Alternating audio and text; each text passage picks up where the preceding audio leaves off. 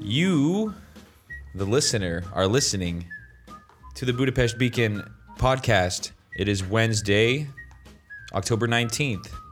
Joining me today, Justin Spike, writer for the Budapest Beacon, Hello. and Richard Field, managing editor of the Budapest Beacon. Do you guys know what happened on this day in 1900?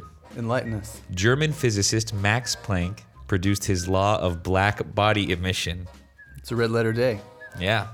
So we are going to talk to you guys today about what happened over the weekend. There was a there was a uh, an opposition protest. It was an interesting protest. Uh, Justin and I went out. Uh, a few other people um, from Upzug also went out. Uh, we made a video about this that was uploaded to the Beacon. So we're going to talk about that today. We're going to talk about what's happening over the weekend. October 23rd, of course, is probably the most political holiday in Hungary. That's where people on the right and the left all try to somehow subjugate uh, the events of 1956 to their own political will. And uh, so there's going to be a lot happening over the weekend. So let's get started. So opposition parties met up on Sajtó utca, Free Press Street by Ferenciek Square, which is on the Pest side of the um, Elizabeth Bridge. They came together. There was a politician from LMP, Ákos Hadházy came out. Peter Juhász spoke from, from Együtt. Um, Benedek Javor from uh, Dialogue for Hungary, or PM, and also Hargitai Miklós, who was a writer for, for Népszabadság. So Justin, uh, you attended this event. Uh, what were the highlights that you would raise up here? Well, the event appeared to have been attended by several thousand people. The crowd stretched from Elizabeth Bridge all the way to the far end of uh, Ferenciek tere. There were highlights from each of the speakers. Um, each of them emphasized the primary role of corruption within within Hungarian governance today. Uh, the the protest was ostensibly about the closure of Népszabadság and in, in opposition to the closure of Népszabadság in that that closure uh, was a limiting of, of free press in Hungary. But the speakers and the political parties who took part also emphasized the role that corruption plays in, in Hungarian government. So it was kind of a two-sided protest that they that they put on. And they took jabs at, uh, aside from like uh, the corruption and the free press, they took jabs at the lack of independence at government institutions that or state institutions that should otherwise be independent. So we saw. Um, you know, statements were made about the National Election Committee, um, about the Chief Prosecutor's Office, and uh, and saying how it was like this broad picture they were painting, how all of this is somehow interconnected. The reason why the schools are in such bad condition and the hospitals are in such bad condition. So it seems like corruption here um, is at the root of all of this. As Hadházy Ákos pointed out, he said that they're stealing so much money. These guys are stealing so much money that they can do whatever they want. They can buy up whatever they want. So the methods of coercion have changed from you know string you know strong arming somebody and bullying them to just buying them up or putting them out of business. And as Benedek Javor said from uh, from Dialogue for Hungary and and and uh, European Parliament member, he said that uh, corruption in Hungary is not a side effect of government; it is the system itself in Hungary. So I thought that uh, the focus that uh, this demonstration brought to corruption and its role within Hungarian governance was a, a really timely statement to make uh, and a good idea, really, to, to make it more, uh, more of a broad stroke, not just about the closure of Népszabadság, but about how all of these things are connected. And what was uh, if if there was anything that was said at this uh, at this event that that particularly uh, you know touched you deep inside or that that uh, meant something more than just a political speech? What was that? Well, the Budapest Beacon spoke after the statements were made by politicians and by Hargitai Miklós with um, a prominent lawyer, Magyar György, uh, who said that that in a democracy there cannot be uh, this kind of limiting of press freedoms. If, if, if there's statements made by the press which are critical of the government, then the government is free to deny them and to provide information to show that those claims are untrue. But what you cannot do in a democracy is to silence and to stamp out that kind of criticism. So that statement is what stuck with me. And you saw a lot of the footage, Richard. What did you uh, What did you make of this event? I couldn't help but notice a uh, conspicuous absence of MSZP politicians. The Hungarian Socialist Party has been remarkably quiet about this whole thing because, uh, in fact, uh, the Hungarian Socialist Party is complicit in what has happened to Népszabadság. Uh, their foundation, the Free Press uh, Foundation, formerly owned like 27% uh, of Népszabadság, if I'm not mistaken. But then a few years ago, they um, decided to sell the shares in that paper and and while that paper may not have been the mouthpiece of the party, it certainly was the main uh, opposition print daily. And I think without it, it's going to be very difficult for the Hungarian Socialist Party to make any kind of progress in the run up to the next election. Uh, in terms of how do you mean? I think MSZP is really on the ropes. I think that there is something to these claims on the part of a number of um, new opposition uh, leaders that uh, MSZP is actually part of the problem. Uh, I think what we're seeing is the emergence of a new nucleus of a political opposition in Hungary, which steers clear of the Hungarian Socialist Party. Uh, which, although it has a number of new faces who were not in government uh, six years ago, still maintains close ties to the old left wing political elite, which uh, has been largely discredited. Just to touch on what you just said, um, but wasn't this the case in 2012, 2013? So we saw when Együtt was created, and we're kind of going off topic here, but we'll, we'll come back in. But just to kind of elaborate on this, is that we're kind of re experiencing what we saw back then. There was this whole idea that these new parties, LMP, um, Együtt, would somehow act as like a offer an alternative for the for the disillusioned left wing voters who who didn't turn out to vote in 2010, who pretty much handed Fidesz this victory on a on a platter. Don't you feel like this is essentially the same thing that's happening now? Because you look at who's at the top of MSZP. You got Molnár Gyula. That party's pretty. That speaks to the party's, uh, you know, current condition. Um, it doesn't seem to me like this this political movement that you're talking about is something anything different than what we've seen in the past. The the so-called united opposition in 2014 um, suffered from what I would call the nth degree of separation uh, malady. All right, so virtually everyone, with the possible exception of Juhász Péter, was connected to greater or lesser extent with the socialist government of Gyurcsány Ferenc, including the DK chairman uh, Gyurcsány Ferenc, or Ferenc Gyurcsány, uh, as we would say in English, which I think largely undermined the uh, credibility uh, of the political opposition. I remember at one point you were speaking to Péter Juhász, uh, who's now the vice president of, of Együtt, about this, you know, and he said it was a big mistake. It was a big mistake for them to get into bed with these guys. And I think this is informing Együtt's current political strategy to, to stay clear of both the Hungarian Socialist Party and Ferenc Gyurcsány's Democratic Coalition. And they're not the only ones either. I think it's starting to be uh, a bit of a wave through the Hungarian opposition to steer clear of Gyurcsány Ferenc specifically. Bernadett Széll was on a TV television program just the other day, emphasized that her party, uh, politics can be different, LMP, held it very close to them that by all means stay distant from the Democratic Coalition and, and Ferenc Gyurcsány going forward. What's interesting for me is that this criticism that, that LMP has uh, against Ferenc Gyurcsány is a criticism that can equally, if not more, be levied against uh, Fidesz. And you see that uh, LMP has had no problem whatsoever.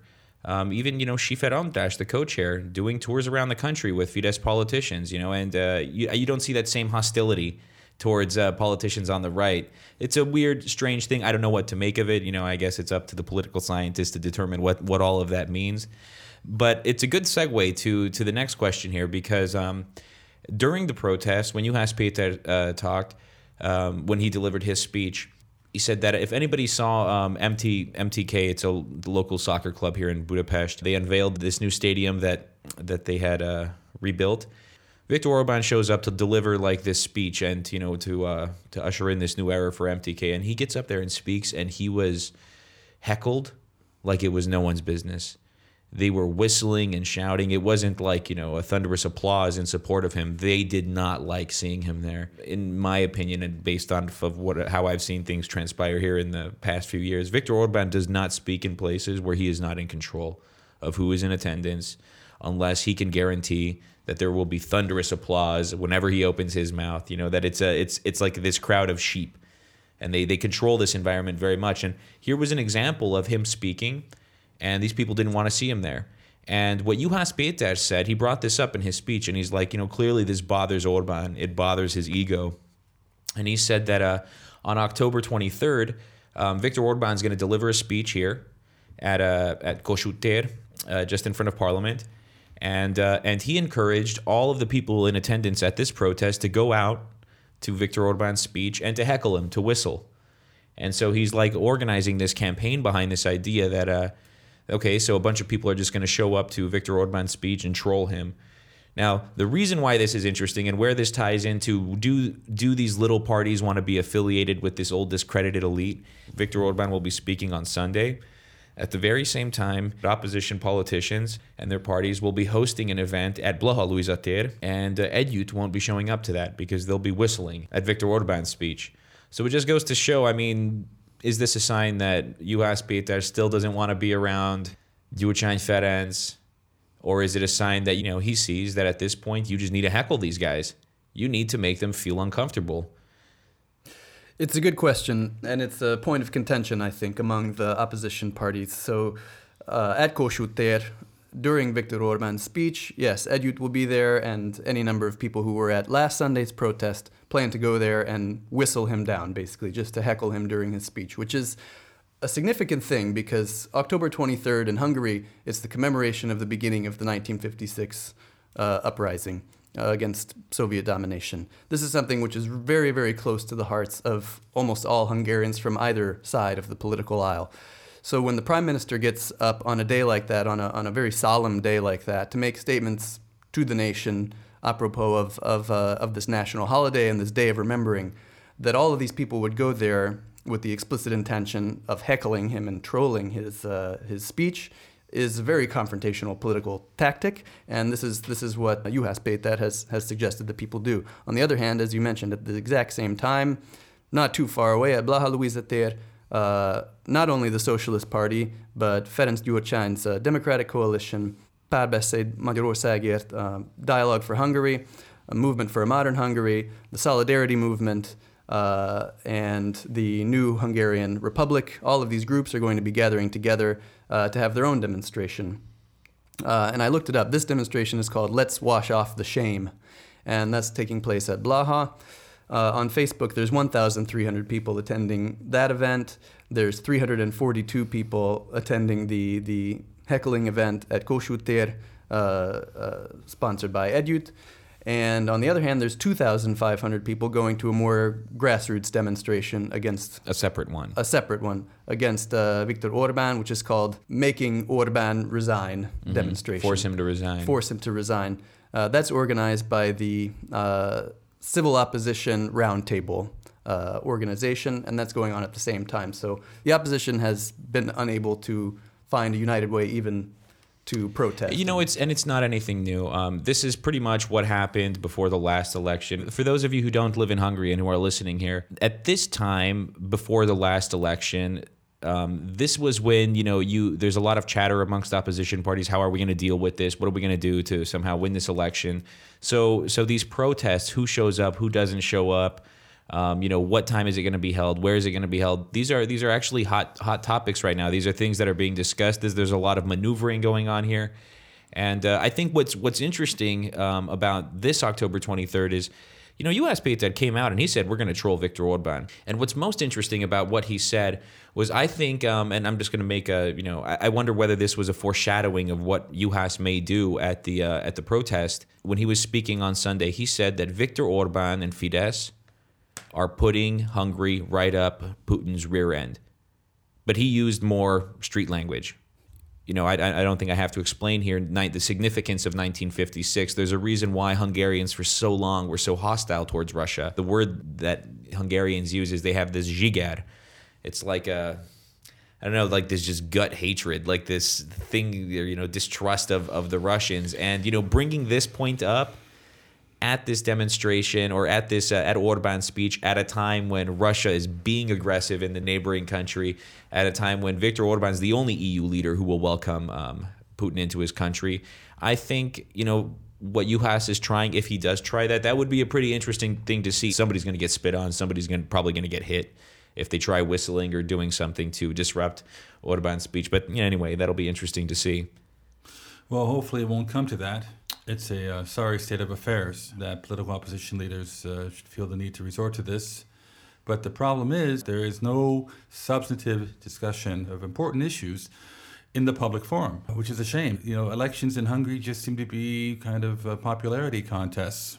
And perhaps even in the United States, uh, they're starting to become that. But at least in the United States, in the 18, 24 months leading up to national elections, there is a substantive discussion across uh, American society about the, the main issues of the day. Um, last two elections, uh, almost nothing. In 2010, I'm sure Fidesz did have a program, it did have a platform, but it's basically campaigned on a slogan of just Fidesz.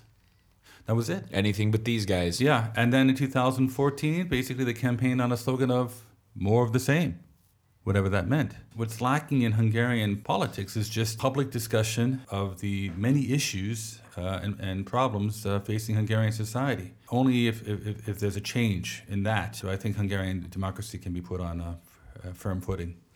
But the question, obviously, and the great challenge of the opposition is how to make that change and by what means. The structure of the election laws uh, in Hungary is such that it makes it very, very difficult politically and legally to to have influence in parliament uh, by the opposition parties, and that's why they've now been talking as if they they might get together and unite the opposition parties, at least with the aim of changing the uh, election laws, so that so that there won't be another situation in 2018 when Fidesz can get some 40% of the popular vote and have more than 65% of the uh, of, of seats in parliament. Well, it was more like 45% that they got in 2014, but, uh, but your, your point is well taken. There's been a lot of discussion about this. There was this piece in 168 óra where Haraszti Miklós says that the opposition parties need to boycott they need to boycott and uh, in this way try to force a change of the election law across now we had Gergő Karácsonyi here, who is the uh, he's the co-chair of a small left-wing party, um, Dialogue for Hungary, that kind of broke off from uh, LMP back in early 2013. And uh, you know, I asked him about this. You know, what are the plans for the the election? You know, is a boycott something that they would con- that that you know he would consider? And what was really interesting, and and I get this I get this a lot from opposition politicians when I talk to them, is that everybody's very hesitant about you know declaring a boycott. And the reason for that is that obviously, if you're a small party, what you stand to lose is that okay, so you boycott, and then a bunch of people are going to just vote for DK and MSZP because they'll suddenly pop in and be like, okay, we're just kidding, we're not going to boycott, and then you know they'll kind of increase their base and destroy these little parties. But what was really interesting in this conversation I had with Gergő yesterday is that I asked him, I said, "Do you have a democracy in Hungary anymore?" Do you believe that you do? Because if at that point, if you believe that you no longer have a democracy here, you know, primaries, early elections, whatever, doesn't mean a thing. Doesn't mean a thing. And what did he say? Well, he said he doesn't believe Hungary has a democracy. He thinks that you need to keep trying and keep doing these things. But, you know, at the end of the day, all of this is just kind of fuels this. Uh, you know this this structure that has been set up here where it's like you know you have his majesty's opposition. You know you're playing the role that's been assigned to you and you're doing it so well. And i, I guess that's why one of the reasons that's one of the reasons why it's so exciting to see politicians like uh, like Peter Juhász they just go out and do things that haven't been done yet. So they're like disrupting they're disrupting the the natural flow of things in the in the political sector and at the same time they don't want to be affiliated with you know that discredited old uh, you know establishment. I don't know. I don't know. I think uh, it's going to be an interesting election to cover, and we see right now on the left. There's this on the left, and we'll say the center right because there's Moma, who's also a part of this. Um, we see that there is a lot of talk, a lot of like background, you know, discussions happening. Should there be primaries? Is this going to happen? This is the this is what do they call this? The calm before the storm of the campaign. This is when a lot of rumors are flowing around who's doing what. It'll be interesting to see how the uh, the opposition parties actually use protests like the ones we saw, um, the one we saw last week, and ones that'll happen over you know the coming days to see how these guys are able to work together, and uh, you know and fulfill their role as His Majesty's opposition. I watched that interview, and it was a very good interview, and uh, we're going to post it on Facebook uh, yet today. And uh, one thing that he said that really got my attention was, uh, you know, that Dialogue for Hungary, they want to sit down with the uh, Democratic opposition parties in the near future uh, to discuss the possibility of holding a primary. And one thing he said, which I thought was extraordinary, was that he said, look, we have to be prepared to cooperate with Jobbik. That if Jobbik can put forward a candidate in a given electoral district that uh, wins a primary, then that candidate should be the united opposition candidate. He said, who are we as you know the left-wing opposition to tell that constituency that oh no no that person shouldn't represent you. That was the first time I've heard a so-called democratic opposition uh, leader float the possibility of kind of a grand political alliance between the parties of the left and Jobbik. It gets back to the fundamental problem with Hungary's political system, uh, which is that you don't really have constituencies. Some 45% of, of members of parliament actually get into parliament on so called national party lists. They're not directly elected. Viktor Orban has never been directly elected to No. a seat in parliament. So much for so much for this beacon, the being the beacon of dem- democracy. Well, there there were good arguments for doing it that way. It was intended to help smaller parties who might not be able to muster enough votes in any one constituency to send delegates to parliament, but who countrywide might be able to get enough votes uh, to be able to send people on a party list, and which is not a bad idea. But the problem is, and this does not only pertain to people entering parliament on, on national lists, on party lists, all these parliamentarians are beholden to their party leadership. Because their ability to run for office depends on remaining in the good graces of party leadership, which is why it's very rare when you see anyone breaking ranks. It's almost unheard of for anyone to break ranks. And that doesn't only apply to Fidesz, that applies to uh, uh, other opposition parties as well. And you know there are mishaps that come about as a result of this. And it was just a week and a half ago that MSB voted in favor of this, uh, making secret the Tau the Tau monies. Their their parliamentary delegation. They have one guy who says, "Okay, this is how we're voting on this thing. All right, quick, press no." And then he screwed up and voted in favor of a of a pretty controversial piece of uh, um, legis- like a legislative I modification. mean, he, he didn't actually come out and say this, but what he's really talking about is, is a restoration of grassroots democracy. Not restoration, introduction of grassroots democracy, where candidates are chosen by their constituencies to represent them in parliament. What's unusual about the United States uh, is that it's, it's not unusual, all right, for congressmen even senators, to vote differently than majority of the other members of their party because they represent the interests of their constituents. and they're held accountable by their constituents. And if they don't properly represent their interests, they're not going to be reelected. That is that is an interesting point, but you know the reason why I wouldn't compare make this comparison. This has been something that we've actually talked about quite a bit, like you know, like a comparative analysis on why it is that the electorate behaves in a certain way.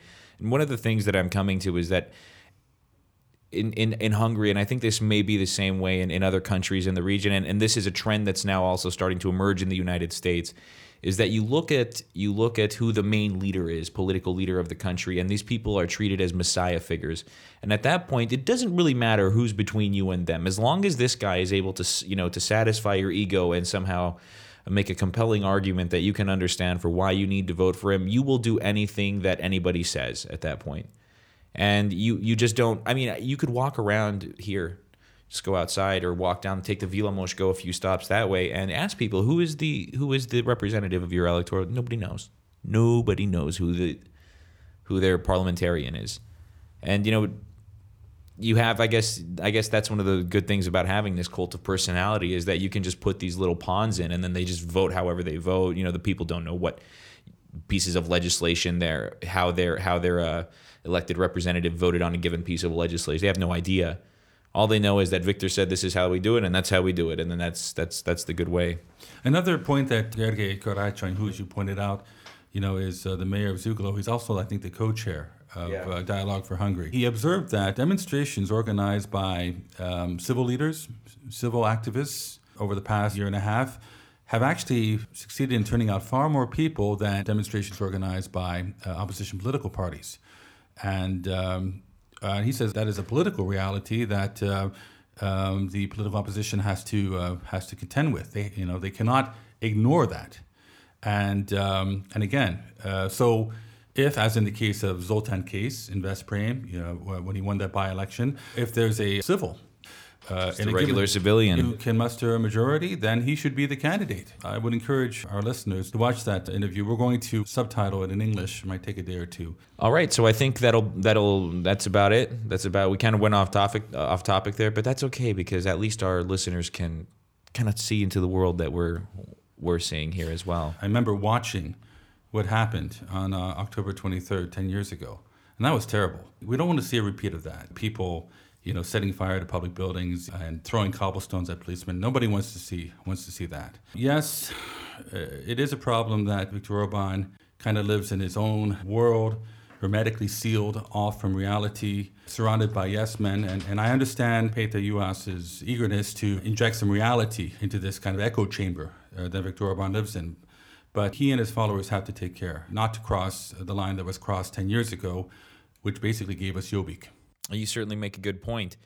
You know, I, I would just point out here that, uh, and I'll kind of just wrap up this entire uh, podcast right now with this with this idea and kind of bring it back to uh, the whole, uh, I guess, the theme of the protest that took place on Sunday is that, you know, as as media, as the media environment continues to be squeezed, with the closure of Népszabadság Szabadság uh, and you know just the, the media situation in general here in Hungary, you know as as opposition politicians and civil society begin to um, be squeezed out of public life, like they have no room, they're being suffocated. Um, it's it's very unfortunate that you know you get to the situation where an opposition politician will go out and heckle and disrupt a, pol- a uh, another politician's you know or maybe the, the prime minister's own event um, just to be able to make a point. And uh, yeah, it's it's it's very unfortunate. And uh, you know, let's yeah, we'll see what happens. All right, thank you for listening. Bye bye.